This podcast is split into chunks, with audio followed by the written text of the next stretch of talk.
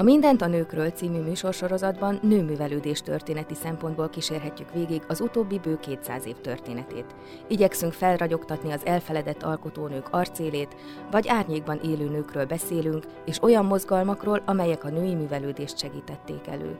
Podcastunkban kísérletet teszünk annak bemutatására, hogyan nyertek nagyobb teret a nők a művelődésben, és azután pedig a közéletben is.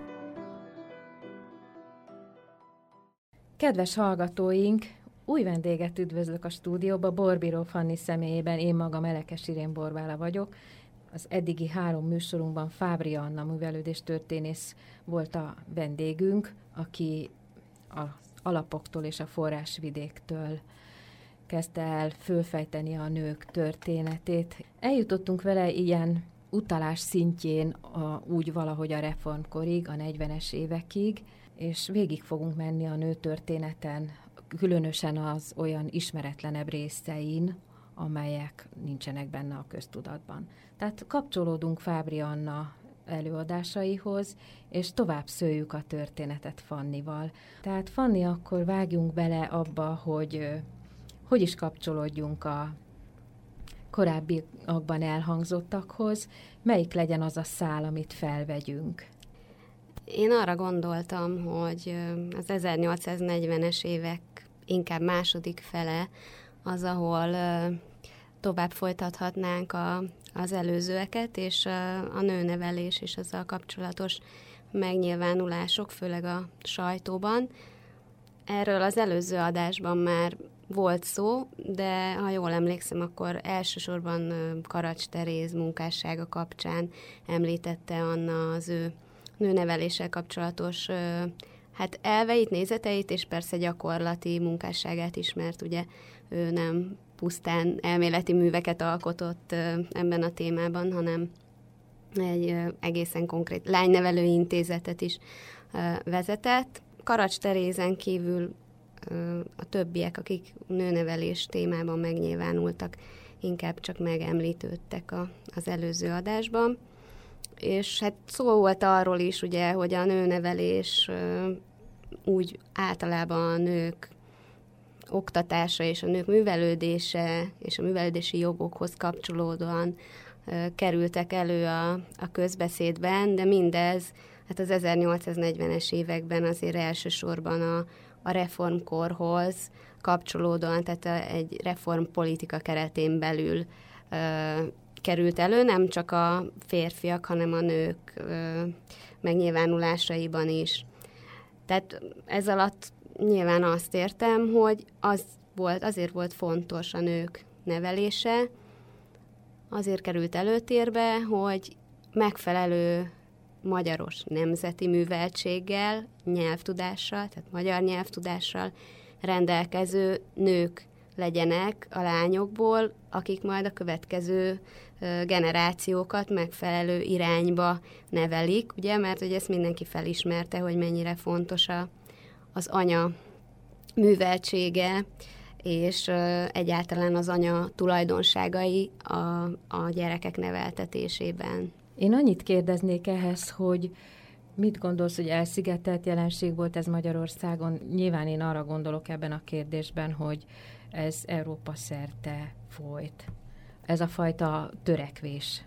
Nyilvánvalóan nem lehet igen függetleníteni a, a két dolgot, tehát ebben az időszakban más országokban is ugye a nemzeti uh, mozgalmak, uh, a nemzeti érzület az erősödött, és ugyanúgy erre az időszakra tehető mondjuk általánosan a 19. századra, de, de 1840-es, 50-es évektől kezdve magának a nőnevelésnek az intézményesülési folyamata, tehát ez a kettő mindenképpen összekapcsolódott más nemzeteknél is. A másik ilyen veszőparipám az mindig az szokott lenni, hogy én azt remélem, hogy ebben nagyon aktívak voltak maguk a nők. Tehát néha úgy kerül szóba ez az egész téma, hogy nagyon okos tudósok, politikusok kitalálták, hogy mit kellene a nőknek csinálniuk, de ők ezt nem passzívan hajtották végre, én, én úgy tudom, hanem nagyon is lelkesen és nagyon is aktívan. Hát én azt gondolom, hogy, hogy a nőknél azért nagyon sokszor nekem ez a történelmi tapasztalatom, vagy azt látom a történelemben, hogy, hogy nagyon fontos volt a,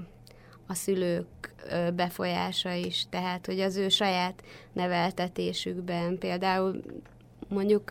ha Brunswick Terészt nézzük, akkor nagyon fontos megemlíteni, hogy az ő apja Brunswick Antal már az 1790-91-es országgyűlésen lánynevelő intézetek felállítását sürgette. Tehát, hogy nyilvánvalóan otthonról is egy, egy ilyen fajta akár személyének szóló ösztönzést is kapott. Tehát ezt egyébként nem csak a magyar, hanem, hanem akár a, a külföldi mondjuk nőmozgalmakban később jeleskedő nők esetében nagyon sokszor látjuk, hogy, hogy bizony egy, egy olyan támogató közeg kellett, szűk közeg ugye első, elsődlegesen a család, és, és sok olyan apát és anyát látunk, apákat is, akik, akik fontosnak tartották a lányuk ö, oktatását, neveltetését, azt, hogy nem is akármilyen nevelők tanítsák a leányukat, mert ugye azért ez az időszak még a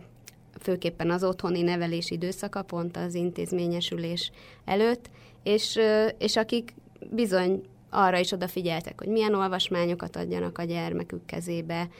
és, és akik aztán későbbiekben is támogatták a, a lány gyermeküket abban, hogyha ő valami többet szeretett volna elérni, mint mondjuk a, a korszak átlagos női. A nőoktatás ö, ilyen kiemelkedő mozzanata vagy epizódja, mondjuk az előbbiekben a múltkor említett Karacs intézet is, és Teleki Blankáé is, de hát itt törés következett be. Hogyan lehetett aztán folytatni? Hát az az nagyon érdekes, hogy a, az 1840-es években, ugye, ami diskurzus elindult a, a nőnevelésről, ami nyilván elsősorban először férfiak tollából, de aztán ugye az aktív nők is, mint ahogy Karacs is, és, és mások hozzászóltak. Ugye ez végül is 1848-ra valamilyen szinten intézményesült is, mert egyfelől létrejöttek olyan lánynevelő intézetek, amelyek már igyekeztek ezeket a úgynevezett modern elvárásokat teljesíteni, tehát amiket korábban ezekben az elméleti munkákban, vagy, vagy sajtóban megjelent cikkekben leírtak a, a hazafias nőnevelés kívánalmaiként. Ilyen volt a Karacs intézete is, és ilyen volt a Teleki Blanka Pesti intézete is, csak hát közbe szólt a forradalom. Tehát Teleki Blanka intézete például egy ilyen szűk másfél évig működött, és aztán hát a forradalom miatt be kellett zárni, nyilván a szülők féltették a gyermekeiket, a, a tanerők egy része az beállt a hadseregbe, és elment harcolni. Például Vasvári. Például, igen, a leány tanulók bálványa Vasvári Pál, és ez a, tulajdonképpen ez az, ez az íve ennek a, a nőnevelésről folytatott diskurzusnak és ennek a gyakorlati megvalósulásának, ez, ez 1849 után megreked, de, de előtte még volt 1848-ban egy nagyon fontos tanügyi kongresszus, amelyen az első egyetlen egy női küldött, az maga Karacs Teréz volt, és ez a, ez a, ez a kongresszus, ez, hát ez egy általános országos tanügyi kongresszus volt, de volt egy nőneveléssel foglalkozó szekciója is, tehát ezzel a témával külön foglalkoztak, és, és tulajdonképpen azokat a, azokat a kívánságokat, vagy követeléseket ö, erősítették meg. Most már ugye, egy szakmai grémium, amiket ö, korábban ezek a, a sajtóban megjelent cikkek írtak le. Tehát egyrészt ö, ilyen volt az, hogy, hogy magát a, a, a nőnevelést ö, igyekeztek egy ilyen országos ö, rendszerbe foglalni, mert, mert hogy korábban ugye mindenféle leánynevelő intézetek működtek, voltak egyháziak, voltak magánintézetek, ugye állami intézetek nem voltak, és hát ezek nagyon változó színvonalúak voltak, és ami a legfőbb probléma volt ugye velük, hogy a legtöbb helyen nem magyarul oktattak, tehát főleg a magánintézeteket, ugye nagyon sokszor külföldi tanárok tartották föl, vagy külföldről Magyarországra érkezett nevelőnök. Ezért szerették vala, volna valahogy így egy ilyen hát egy ilyen minőségi valami kritériumrendszerbe besorolni őket, és, és hát meghatározták azt is, hogy a, a eljövendő leánytanodákban, illetve a tanítónőképzőkben milyen tantárgyakat kell oktatni, és és hát javasolták azt, hogy a lányok esetében is legyen kötelező, a, tehát iskola kötelezettség 6 és 12 év között, ami a fiúkra már vonatkozott. És ami nagyon fontos, és tulajdonképpen egy nagyon előre mutató ö, döntés még, és később bizony más szakmákban, mondjuk a mai napig még nem feltétlenül valósult meg, az a tanítók és a tanítónők egyenlő javadalmazása, amiről szintén ö, döntöttek ezen a tanügyi kongresszuson, amit hát sajnos megint azt kell, hogy mondjam, hogy, hogy utána ugye közbejött a, a szabadságharconnak a leverése, és egy ugye egészen más politikai rendszer, de ez, ez azt gondolom jól mutatja azt, hogy, hogy maga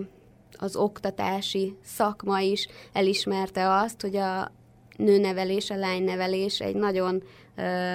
fontos, és hát egy ilyen megkerülhetetlen téma, probléma, ami, aminek, amire megoldást kell ö, találni, és amit úgymond hát ilyen állami szinten ö, szabályozni kell. Karacs Teréznek a szerepléséről lehet a forrásokba tudni valamit, vagy nem annyira? Én ö, úgy emlékszem, hogy, ö, hogy a hozzászólásairól van, illetve hát ő a visszaemlékezéseiben is írt erről, és 257 küldött volt, tehát ő köztük volt ő egyedül, egyedül női küldött, de ez azt mutatja, hogy ugye a többi férfi küldöttek is egyet értettek ezekkel a, ezekkel a döntésekkel, tehát azt mutatja, hogy ebben egy ilyen viszonylagos, hát konszenzus volt a, a szakmában, egyébként a mindezt megelőző vita, ami nem is igazán vita volt a sajtóban, arra is az jellemző, hogy, hogy igyekeztek így a különbségeket, meg az ellentéteket puhítani, és inkább mindenki a nők és férfiak összefogását emlegette, meg hangsúlyozta a nőnevelésben, pedig hát azért voltak különbségek, mondjuk, amit egy Fáj András gondolt arról, hogy mi a nőnevelés célja, illetve hogy kik azok, mert ő azért inkább a férfiakra bízta volna a lányok nevelését, míg azért mondjuk Karacs Teréz, vagy Teleki Blanka, vagy akár Brunswick Teréz, ők kifejezetten azt gondolták, hogy, hogy hát a női, női lélekeztet a nő ugye azért más, és ezért a leginkább kompetens az lányok oktatásában mégiscsak egy nő lehet. És hát itt a, a, ugye bejött már nem csak a lánynevelés, hanem az, hogy, hogy a mindezt biztosító tulajdonképpen szakmát is ki kell képezni, tehát a tanítónőknek a, az oktatása. Ez is egy nagyon fontos kérdés, ugye, hogy visszatérve erre, hogy férfiak vagy nők oktassák-e a lányokat. Brunswick Teréz volt az, aki 1844-ben egy cikkében azt írta, hogy egy nevelőnő képzőintézetet kell felállítani, pont emiatt, mert hogy ugye a Magyarországon működő nevelőnőket nagyon sokat ostorozták, amiatt, hogy, hogy külföldiesek, idegen, idegen barátok, tehát hogy a lányoknak nem megfelelő műveltséget adnak, és ő ezt megoldásnak találta még arra is, hogy az elszegényedett nemesi családok leányai valami fajta munkát kapjanak, és hát ez nyilván pár évtized után ugye be is fog érni, és eléggé egyre szélesedő réteg lesz az, a, amely tulajdonképpen egy megélhetést talál ebben a, az új szakmában.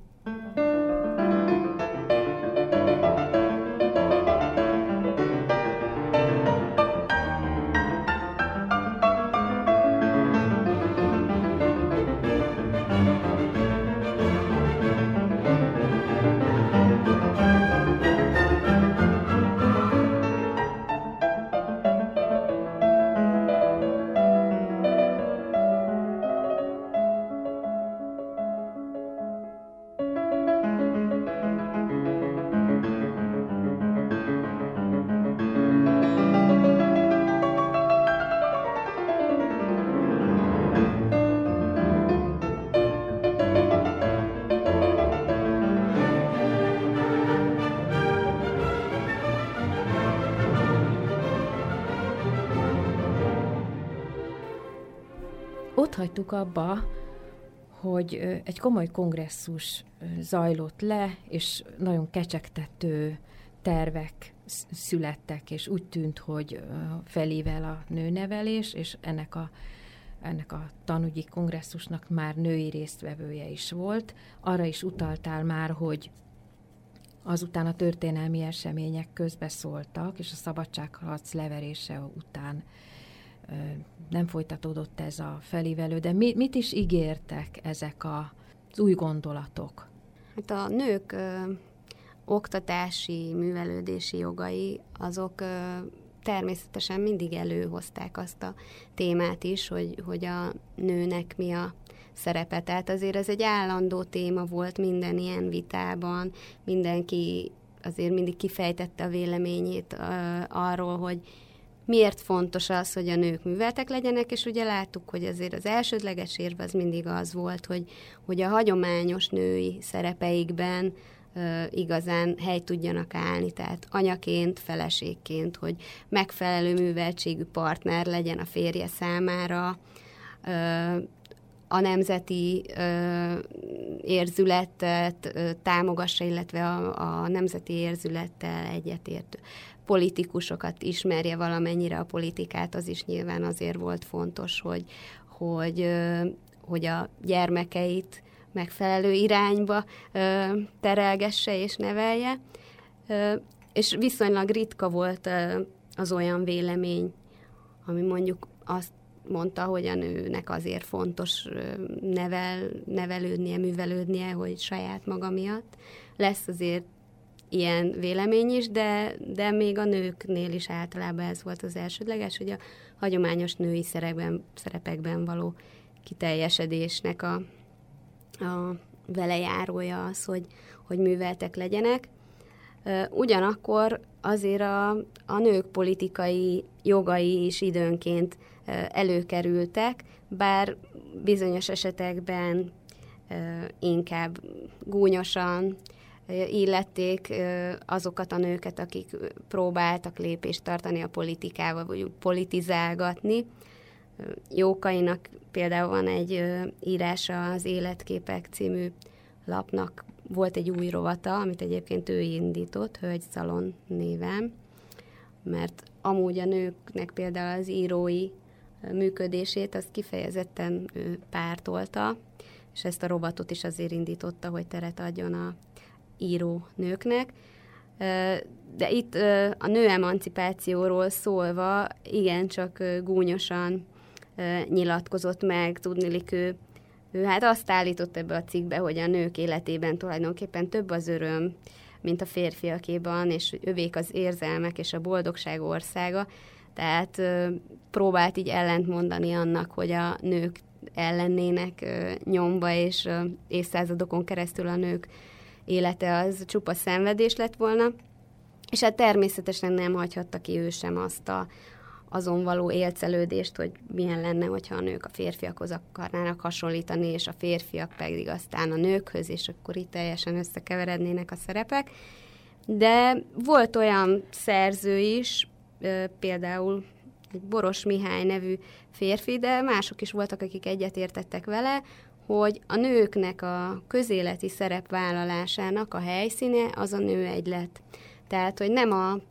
nem az a közélet, ami a férfiak terepe, a politika, hanem egyfajta, ugye hát egy köztes terep a, a magán és a, és a közszféra között, és egyébként ez később majd látni fogjuk, hogy, hogy meg is valósult, és valóban egy csomó nőnek lehetőséget nyújtott arra, hogy tulajdonképpen ezt a közéleti szerepet gyakorolhassa. Ebbe az időszakban még azért eléggé hagyományos típusú nő egyletek voltak, inkább ilyen karitatív jellegűek, és nem csak ő volt az, aki próbálta arra buzdítani a nőket, hogy, hogy alakítsanak egyesületeket, és ott próbálják ki úgymond magukat. Nyilván azt is hozzá gondolta, hogy mielőtt egy nagyobb és komolyabb közélet színpadára lépnének. A nőegyletekhez még annyit mondanék, hogy, hogy a nőegylet alapítást azt egyébként a magával a nőneveléssel kapcsolatban is előhozták. Vahot Imre volt az, aki kifejezetten azt javasolta a Magyar Nő Nem Hivatása című cikksorozatának, ez egy elég hosszú, tizenvalahány részes cikksorozat volt a Pesti Divatlapban, hogy a nőnevelő intézetet, amit ugye majdan meg kéne alapítani, azt egy ilyen nőegylet tudná létrehozni, tehát hogy legyen egy alapítvány, egyesület, akármi, Jövőbe ami aztán volt. igen, ami aztán ö, hát aktivizálja nőtársadalmat, meg hát ugye a nők azért tudják, tudnak a férfiakra is hatni, és akkor ez ö, mennyire szép lenne, és össze tudnák ennek az alapjait ö, szedni. Tehát a, a nő egylet, mint egy ilyen nők számára fenntartott közéleti gyakorló fórum, terep. gyakorlóterep, az, az előkerült a, a nők hát politikai közéleti jogaival kapcsolatos diskurzusban, de azért voltak, akik komolyabban vették a nők politikai jogait, és az 1843-44-es országgyűlésen Bőti Ödön volt az, aki azt javasolta, hogy a nők is kapjanak szavazati jogot. És meg kell, hogy mondjam, olvasva az országgyűlési hát, naplót, nem nevették őt ki. Tehát én azt gondolom, nem volt ez az, hogy nevetés balról, meg fütyülés Nem, jobbról. még éjjenzés is volt, és, és hát komoly több megye is pártolta a Bihar megye javaslatát, és hát voltak, akik azt mondták, hogy ne személyesen vegyenek részt a nők az országgyűlésen, hanem úgy adják meg nekik a, a jogot, hogy meghatalmazottat, vagy a saját valamelyik fiúkat küldhessék el maguk helyett.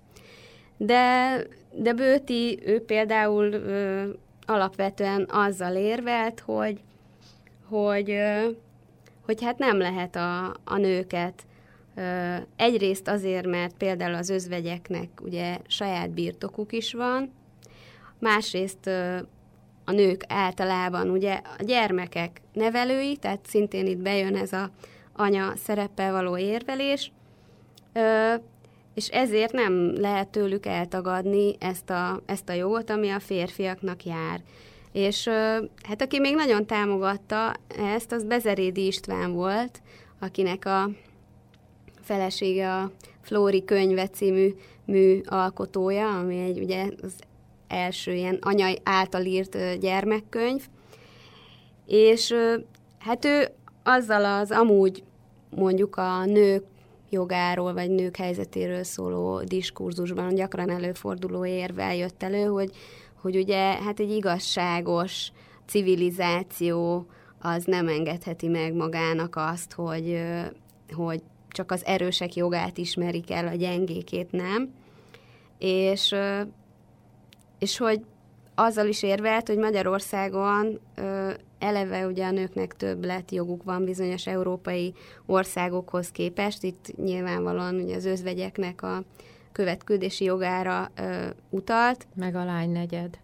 Igen, meg hát ugye azt tudjuk, hogy mondjuk Angliához képest azért itt saját vagyonuk lehetett, és tehát bizonyos nagyobb fokú szuverenitással rendelkeztek, és ő azt mondta, hogy ha eddig is igazságosabb volt a magyar a, az asszonyi nem iránt, akkor maradjunk hívek ehhez az irányhoz, és ő is támogatta Bőti Ödön javaslatát. Aki nagyon nem támogatta, az Wenkheim Béla volt. Nagyon érdekes ez is, hogy ez még a 21. században is lehet ezeket az érveket hallani, hogy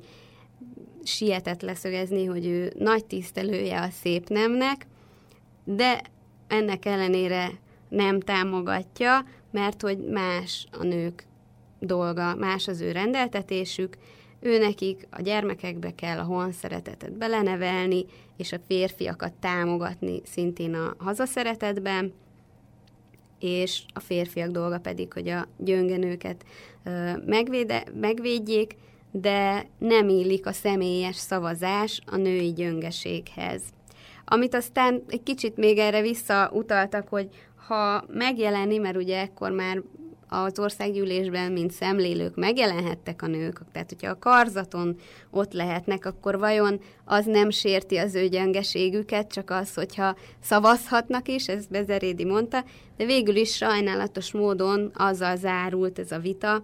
hogy az eredeti javaslatot hagyták jóvá, tehát ö, a nők nem kapták meg a szavazati jogot, de ezzel együtt én azt gondolom, hogy egy fontos vita, mert, mert hogy ez az egész felvetést komolyan vették és komolyan megtárgyalták a küldöttek. És az jutott eszembe, amíg beszéltél, hogy utaltál arra, hogy a családi környezet, a családi indítatás,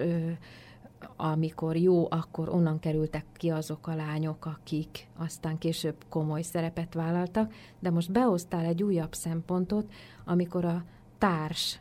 alkotónő, tehát amikor a házas pár respektálja egymást, és a férj támogatólag viseltetik a felesége munkája iránt. Itt éppen a Bezerédi esetében van, tehát nem csak a szülői ház, hanem a, a házastárs vagy a partner az is tud erőt önteni egy nőbe, már akkor is. Igen, igen, igen. Hát ez nagy kérdés, hogy,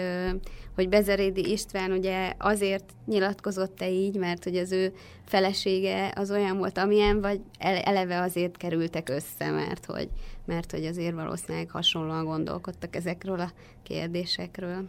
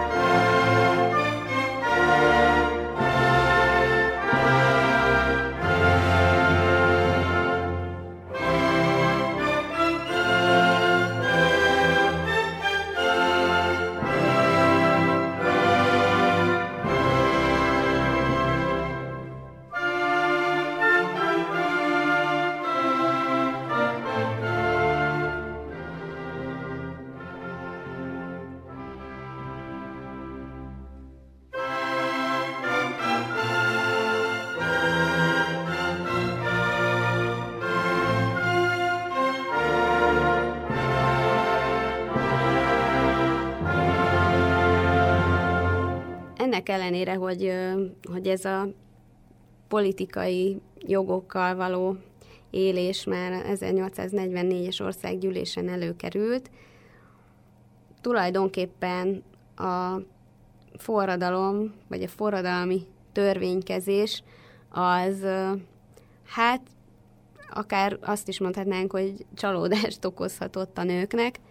de ez általánosan jellemző, szintén nem magyar sajátosság. A nő történészek azt szokták mondani, hogy a nagy forradalmi hirtelen változások nagyon ritkán kedveznek a nőknek, tehát általában rosszabb helyzetbe kerülnek, mint korábban voltak. És Magyarországon is ez történt, tehát azt már említettük többször, hogy, hogy a magyar jogrendszer azért az más volt, mint bizonyos nyugat-európai országok jogrendszere, és és hát 1848 előtt tulajdonképpen egy, egy jobb és függetlenebb helyzetet biztosított a nők egy részének. Nyilván itt azért fontos kiemelni, hogy itt a, a nemes és arisztokrata nőkről van elsősorban szó. Ennek ellenére 1848. évi 5. törvény az teljesen kizárta a nőket a választásból, tehát a, azokat is, akik korábban ö, ugye özvegyként végül is hozzájutottak ehhez a joghoz. Tehát úgy tekinthetjük, hogy ez tulajdonképpen egy jog szűkítés volt a korábbi helyzethez képest. Ennek ellenére a nők azok azért, a legalábbis akik így a, a sajtóban már korábban is megnyilatkoztak, és a reformok mellett kötelezték el magukat, továbbra is egyértelműen támogatták a, a, a forradalmat, és hát a, a forradalmi reformokat, illetve magukat a forradalmi férfiakat, és nagyon sok buzdító cikk, beszéd, vers született a nők tollából ebben az időben, amelyet persze a újságok is igyekeztek lehozni, amelyben persze ez is inkább a hagyományos női szerepben jelentek meg a nők, akik ugye támogatják a, a férfit a küzdelmeiben. És hát eleinte ugye még ez is egy érdekes dolog, hogy a, a magyar nők küldöttsége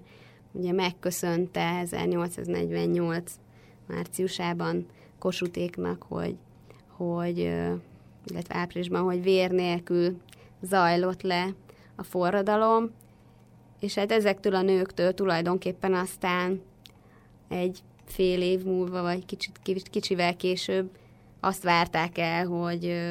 hogy lelkesen küldjék el a férjeiket és fiaikat a, a csatába, amit azért azt gondolom, hogy így szép száma meg is tettek. A már korábban említett Szendrei Júlia volt például a, az egyik ilyen sajtóban megnyilatkozó, aki egy ilyen felhívást intézett a testvéri szózatot Magyarország nőihez, és amelyben felszólította őket arra, hogy azzal le, lesznek leginkább a haza hasznára, hogyha kedveseiket, férjeiket, fiaikat harcra buzdítják, sőt, még azt is meg felvillantotta, hogy esetleg a szerelem elvonással lehet rá a férfiakra hatni, hogy hazahívásának engedelmeskedjenek. Tehát láthatjuk, hogy, hogy a, a nők, hát egy része az ugye az ilyen hagyományos női szerepekben próbált a forradalom alatt helytállni, de természetesen azzal, hogy a, hogy a férfiak elmentek harcolni, azért többletterhek is, is hárultak a nőkre, ugyanúgy, mint mondjuk nyilván magyar történelemben ugye volt már ilyen időszak, elég hosszadalmas időszak, tehát a kora újkorban azért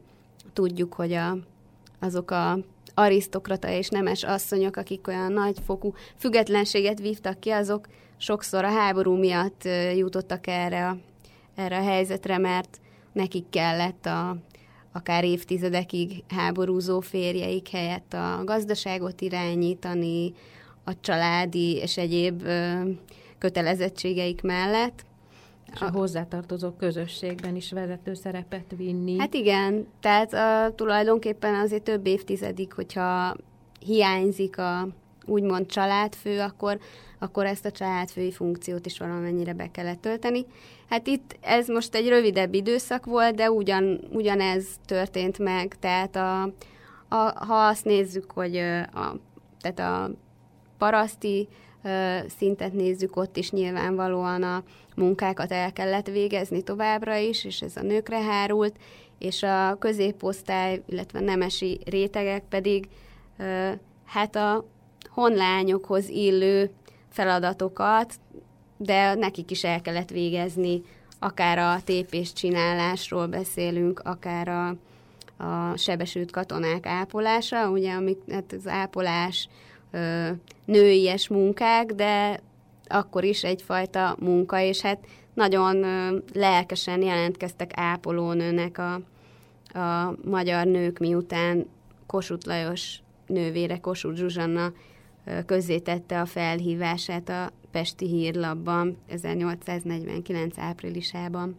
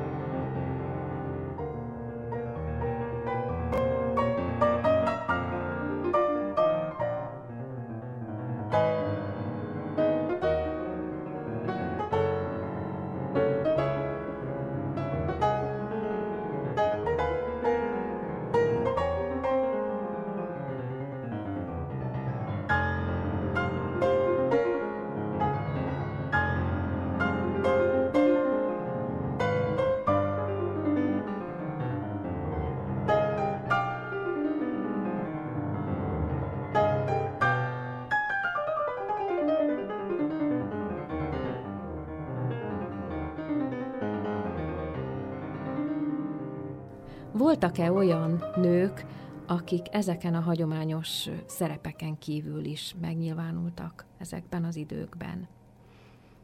Voltak, voltak, bár nyilván Jókai, amikor ö, azt írta, hogy föl a tett mezeire polgártársnőim, ő, ő nem azt gondolta, hogy feltétlenül ö, rohanjanak a nők és álljanak be a csatasorba. Ő azért sokkal inkább a hagyományos típusú férfiak búzdítására gondolt, de voltak olyan nők, akik, akik bizony teljesen úgymond férfias szerepet töltöttek be, és hát itt nem csak arról, arra gondolok, hogy évszázadok óta a hadseregben voltak bizonyos női szerepek, a, a markotányos nők szerepe, akik ugye a hat tápot vitték és biztosították a, akár tűzvonalban lévő katonáknak, tehát azért ez egy elég veszélyes foglalkozás volt, de hát a markotányos nők azért általában gazdasági okokból vállalkoztak erre a, erre a veszélyes mutatványra, viszont voltak olyan nők, akik, fiatal nők, akik hát a nemzeti érzület és lelkesedés odáig vitte őket, hogy bizony beálltak honvédnek, Közülük a legismertebb az a Lépstük Mária, mert róla ugye egy operettet is ö, írtak Mária főhadnagy név, címen. Ő egyébként félig horvát származású volt, de hát ezt ö, azért a 1848-49 történelméből tudjuk, hogy itt bizony nagyon vegyes ö, etnikai háttérrel rendelkeztek a honvédek, akár ha a tábornokokat nézzük, a 13 maradi vértanút is. Tehát Lépstük Mária 18 évesen állt be először a Bécsi, ugye Bécsi Forradalmi Egyetemi Légióba. Ezek a nők a legtöbb esetben férfi néven és férfinak öltözve csatlakoztak a hadsereghez, bár állítólag volt valahol női tehát alapítottak valahol női vadász századot is Erdélyben, de erről nem sokat lehet tudni. De a legtöbb nő, akiről tudunk, hogy harcolt, az, az,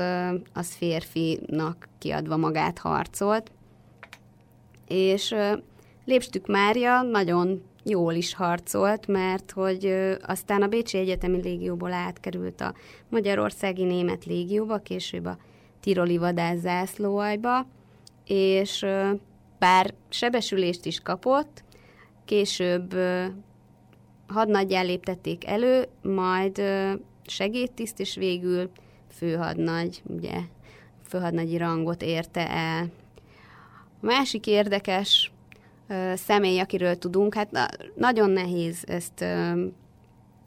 kitalálni, hogy hányan lehettek, pont emiatt, mert hogy ugye férfi néven voltak, és, és hát voltak, akikről aztán utólag kiderült, volt, akiről a csatába derült ki, mikor megsebesült, mondjuk. Tehát ezt komolyan mondott, hogy annyira volt titkos, hogy igazából nem, nem, nem volt arról szó, hogy mindenki tudta csak a formaság miatt. Én azt gondolom, hogy, hogy igen, tehát, hogy el lehetett titkolni. Legalábbis a, a források azt mondják, hogy volt olyan, akiről akkor derült ki, amikor meglőtték, és mondjuk le kellett vetköztetni, és akkor derült ki, hogy mégsem annyira fiú. Tehát ö, volt egy nagyon érdekes ö, leányzó, Bányai Júlia, aki egyébként egy kincstári bányahivatalnok lánya volt, de műlovarnő, ami már amúgy sem egy nagyon hagyományos munka, és 24 évesen csatlakozott a Nagyváradi Honvéd zászlóajhoz, és az erdélyi harcokban vett részt. Ő is megsebesült a Piski csatában, később viszont állítólag az ellenféltől még zsákmányolt 12 társzekeret, és aztán így ki is tüntették, és végül a fegyverletételkor ő is a főhadnagyi rangot érte el. Egy másik ö, lány, akiről tudunk, ö, a színésznői pályát hagyta ott, azért ezek így mutatják, hogy hogy úri kisasszonyok Igen, voltak. tehát azt, azt gondolom, hogy az egyébként is kalandvágyóbb nőkből, vagy fiatal lányokból lett, lettek ezek a harcos amazonok. De volt, volt egy olyan nő, aki pedig például Kossuthnak és a magyar hadvezetés több tagjának is kémkedett, Beck Vilma, őről a mindenféle ilyen legendák keringtek. Tehát nagyon nehéz meg, megmondani, hogy hányan lehettek így, és nyilván az egész női társadalmat nézve összességében azért azok voltak kisebbségben, akik, akik ilyen szinten kiléptek a hagyományos női szerepekből, de azt gondolom, hogy a, mint ahogy az egész magyar társadalomnak nyilván ez a másfél év, ez egy nagyon na, jelentős fordulópont volt, és egy ilyen, hát azért egy nagyon tragikus fordulat. A nők helyzetében is ez egy nagy, nagy változást hozott, és főleg nehéz volt utána visszaéleszkedni, és nyilván azoknak volt a legnehezebb, akik, akik nem csak egyszerűen átélték az, az amúgy is ilyen ö, minden rendet felforgató időket, hanem ők maguk is kiléptek a, abból, a, abból a rendből, ami, amikor vagy azokból az elvárásoknak ellent mondtak, amiket ö, korábban velük szemben támasztottak. Tehát azt kell mondjam, hogy hát nyilvánvalóan akik, ö, akik ennyire aktívan részt vettek a harcokban, hát ez férfiak esetében is így volt, de a nőknél még inkább, azok ö, nehezen tudtak visszatalálni, visszaéleszkedni a társadalomba, és hát a, a megtorlás az nyilván ő, őket is ö, részben elérte, vagy emigrációba kényszerültek, vagy ö, hát ilyen tragikus véget ért az életük, mint például a Fifner Paula, a, aki színésznő volt, őt hadbíróság elé állították, de elengedték végül, és ő másnap öngyilkos lett. A Beck Vilma, akit meggyanúsítottak azzal, hogy kettős kém volt, de nem sikerült a tárgyaláson a dolog végére járni, mert ő összeesett és meghalt, tehát ez nem tudom, nyilvánvalóan nagyon megrázóak, és nagyon nehéz lehetett ezeket a helyzeteket átélni. De voltak olyan nők is, akik úgymond a hagyományosan, hagyományosan nőies viselkedést, tehát amit a honlányoktól elvártak, azért ö, kaptak büntetést. Ö, Buchwald Franciska, aki menekülteket bújtatott, amit nyilván azért nagyon sokan csináltak, őt egy osztrák százados a nyilvános piacon mesztelenül megveszőztette. Ami nagyon érdekes, hogy a férje volt az, aki nem volt képes a szégyent túlélni, és főbelőtte magát. Buchwald Franciska gondolom érezte, hogy neki a gyermekei mellett kell maradni, és ő túlélte mindezt a megaláztatást elköltözött természetesen az otthonából, és még utána több évtizeden át élt és nevelte a gyerekeit. Lépstük Mária, akiről azért persze lehet tudni, de, de hát ez a nagyon ö, dicső és fényes ö, főhadnagyi rangig tartó ö, menetelés, ez aztán utána megszakadt, ő még a háború alatt hozzáment egyébként egy katonatársához, és az nagyon vicces, neki vannak ilyen, van is visszaemlékezése a, a szabadságharcból, és akkor az nagyon mókás, amikor leírja, hogy a, a lagziban rajtuk ütöttek, és akkor úgy kellett elmenekülni, meg a túrós batyút magukkal vitték azért még, hogy legyen valami úti elemózsiájuk és hát őt aztán elfogták, és Aradon volt fogságban, és ott szülte meg a kisfiát, mert hogy közben teherbe is esett. Tehát azt sem lehetett egy nagyon könnyű fogságban gyermeket szülni, és később szülőföldjére Zágrába internálták, és,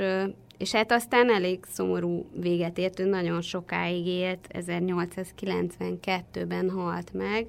Újpesten, újpesti temetőben van a, a síremléke, és hát ebbe az időszakban már nyomorgott, és mosónő és varrónőként kereste a kenyerét, tehát nem ne, annyira az a társadalom, aminek a hagyományos rendjéből ő kilépett, nem, nem annyira tudta őt ö, megbecsülni. És hát voltak olyanok, akik pedig, ö, akik pedig a megtorlás elől, ugyanúgy, mint a férfiak egy része is, az emigrációba kényszerültek. Teleki Blankáról már volt szó, hát ő, ő neki nem, nem sikerült elmenekülnie, csak a húgának, Teleki Emmának. Teleki Blanka ö, sorsa szintén ö, elég szomorú, főleg mert, hogy hát a, az ő perének az iratait nézve. Elég egyértelmű, hogy ez egy ilyen koncepciós per volt, vagy legalábbis nagyon fölfújt vádak ö, voltak, és hogy így inkább valamennyire példát akartak ö, statuálni, egyrészt hogy egy arisztokrata, főrendű nőt ö, elítélnek, ez így nagyon fontos volt a osztrákoknak, és hát ő ugye tíz év várfogságra ítélték, mikor már több éven át volt amúgy előzetes fogságban az új épületben, Pesten, és hát ebből ugye tudjuk, hogy egy, ennek a jelentős részét azt Kufsteinban töltötte le, ahol már ugyan előtte nagyon nevezetes magyar rabok is raboskodtak, de nem gondolom, hogy ez őt annyira felvillanyozta volna. A Kufstein egy elég kemény börtön volt, és hát ha más vigasza nem volt, akkor az lehetett, hogy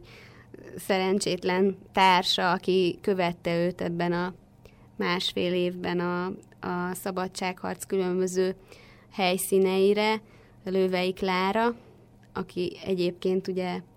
hát a, a alkotótársa is volt, úgymond, mert a nőnevelő intézetében együtt dolgoztak, munkatársa volt. Őt szintén elítélték, ugyan csak öt évre, tehát ő előbb megszabadult, de egy ideig együtt lehettek, és ez valamennyire legalább a magányosságot enyhíteni tudta.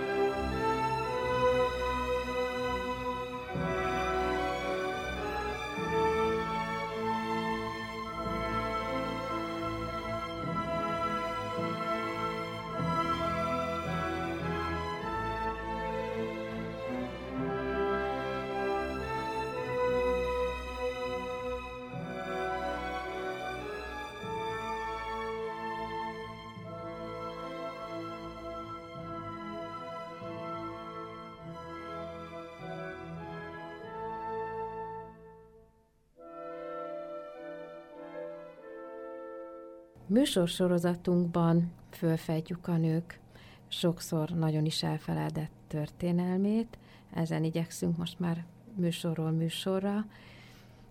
és az előzőekben Fábriannától is megkérdeztem azt, hogy mit jelent számára ez a kutatási témakör, amivel hát ő hosszabb időt töltött el, de Fanni, neked is eléggé hosszú múltad van egészen fiatal korodhoz képest ebben a, ebben a tárgykörben. A személyes affinitásodat kérdezném a témához. Van-e ilyen egyáltalán? Azt gondolom, mindenkinek van, tehát nem, nem gondolom, hogy, hogy az ilyen érzelmeket ebből ki lehet zárni. Akármilyen kutatási témáról van szó, nyilván van valami. Az persze nehéz megmagyarázni, hogy hogy, hogy alakul az ember élete, úgyhogy hogy éppen minél köt ki. Én nálam nyilván a, az egyetemi tanulmányok,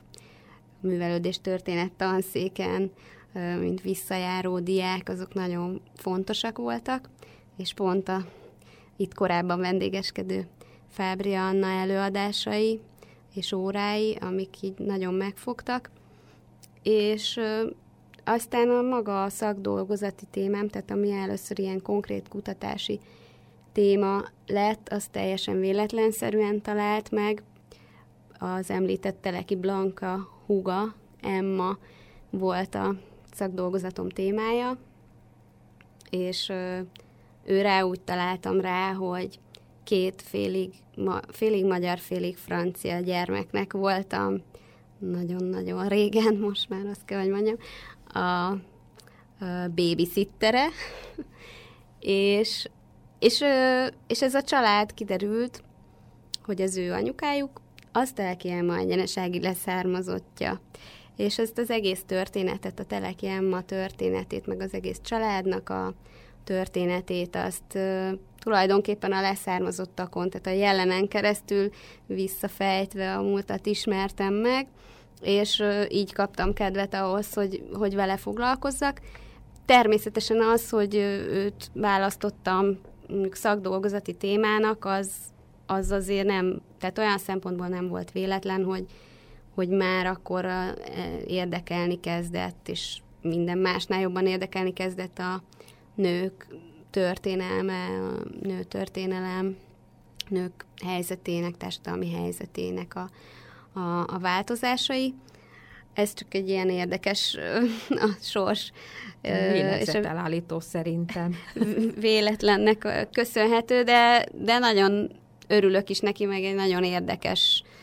is volt, hogy, hogy az ember mondjuk megismerheti valakinek így a, a leszármazottait. És hát az, hogy, hogy maga a nő történelem az miért, erre lehet, hogy nem tudok válaszolni, az viszont igaz, hogy, hogy tulajdonképpen utána a történelem men keresztül kezdett el érdekelni az, hogy, hogy mindez az egész hogy van a jelenbe, vagy a mába. Tehát, hogy e, tulajdonképpen inkább a nőtörténelemnek köszönhető az, hogy aztán a, a nők jelenkori vagy jelenlegi helyzetével is elkezdtem foglalkozni. Tehát valahogy így a, a múltból ö, kerültem a, a jelenbe, és, és ezt azért is tartom fontosnak, mert mert még hogyha nem is vagyok mm, aktív ö, történész, akkor is azt gondolom, hogy nem nagyon tudom levetközni a történészi, vagy ezt a fajta ilyen analitikus ö, ö, szerepet, és, és azt nagyon, én mindig nagyon fontosnak tartottam, hogy ez a, hát Magyarországon még nem nagyon kikutatott, vagy felkutatott téma, hogy ez, ez minél jobban legyen felderítve, amennyire maga a történelem fel, történelmet fel lehet deríteni, mert, mert azt gondolom, hogy nem. Tehát, tehát nem, nem, nem gondolom, hogy valaha is lesz olyan, hogy mindent fogunk tudni, de, de pont amiatt, hogy, hogy, hogy egy ilyen árnyaltabb képet tudjunk kapni, mint ami, mint ami az emberek fejében él, még azoknak a fejében is, akik mondjuk foglalkoznak a nők jelenkori helyzetével, de nem annyira ismerik sajnos a, a nőtörténelmet, és, és hát ugye az mindig egy nagy veszély, hogy a, a mai gondolatainkat vissza, visszavetítjük, vagy el, akár elvárásainkat visszavetítjük a, a múltba, vagy azt gondoljuk, hogy minden úgy volt, ahogy, ahogy mi ezt elképzeljük, és minden fekete és fehér, és, és hát azért, ha megnézzük a magyar nők történelmét, akár csak itt, a, miről már többször volt szó, a nők jogállását, nézve, akkor nem, nem igaz. Tehát nem, nem mondhatjuk azt, hogy, hogy ugyanaz volt a helyzet, mint más országokban, tehát nem lehet ezt én azt gondolom így egy kalap alá venni, hogy a nőknek jó volt, vagy rossz volt, és hogy ezek a, ez a sok-sok kis történet, tehát én nagyon hiszek abban, hogy a, a mikrotörténelem az, az, egy, az egy fontos ö, eleme a magának az egész történelmnek, hiszen hiszen ezek a kis egyéni történetek, ezek nagyon jól megmutatják azt például, hogy, hogy mire volt lehetősége valakinek. Tehát lehet, természetesen a, ha egy átlagot nézünk, akkor meg lehet állapítani, hogy egy adott korszakban mondjuk milyen normák voltak, amiket be kellett tartani, milyen viselkedési formák, milyen lehetőségek álltak a nők előtt. Ugyanakkor ezt nagyon jól megmutatják, én azt gondolom, azok a történetek, azok a személyes történetek is, amik ellent mondanak a normáknak, hiszen hogyha valaki eljuthatott odáig, hogy megtette, akkor mégiscsak az sokat mond az adott korszakról. És ezért ezért is, mert az, meg azt gondolom, hogy nagyon közel is áll az emberhez, meg nagyon közel lehet vinni az emberekhez a történelmet a személyes történeteken keresztül, ezért én ezeket nagyon fontosnak tartom. És hát nyilván egyébként egy, egy mozgalomnak, vagy egy ö, ö, vagy egy, igen, tehát egy mozgalomnak is nagyon fontos az, hogy, hogy tudjon az elődökről, hiszen arra azért lehet építeni, abból lehet építkezni. Végezetül még annyit mondj meg, hogy van-e olyan személy, aki kifejezetten a szívedhez nőtt? Nem baj, ha nincsen, csak kérdezem. Amikor a szakdolgozatomat írtam, akkor ugye hát elsősorban a Telekiemmára fókuszáltam. Mondjuk azt nem mondhatnám, hogy szívemhez nőtt, de tehát hogy nagyon, nagyon érdekesnek tartottam az ő, az ő életét, és aztán hát nem csak vele, hanem a családnak több tagjával, tehát a Teleki Blankával is foglalkoztam, mondjuk ővele kapcsolatban inkább a, az ő mítosza, és hogy ez mennyire felel meg a valóságnak ezzel, meg később Telekiem a lányával, aki szintén a nőneveléssel foglalkozott intenzíven, de Zserantó Antonina. Úgyhogy így nagyon sokáig végülis ez a család és, és a, ennek a nő tagjai, illetve a különböző nő generációk volt az, ami engem nagyon izgatott, vagy érdekelt, hogy, hogy bizonyos hát eszmék általában is, meg itt kifejezetten ugye a nőnek, egy családban hogyan öröklődnek így a különböző női generációk között, és milyen, milyen érdekes tulajdonképpen ilyen időn átívelő diskurzus tud ö, megvalósulni ö, egy ilyen, hát száz bő száz évben. Most egy időszakot megint áttekintettünk ebben a kalandozásban, ami folytatódni fog, és most már a Fanninak nagyon nagy szerepe lesz benne. Folytatni fogjuk, hogy ismeretlen női történeteket és fontos eseményeket ö, ismerjünk meg a múltunkból, újabb meglepetésekkel szolgálunk a viszonthallásra.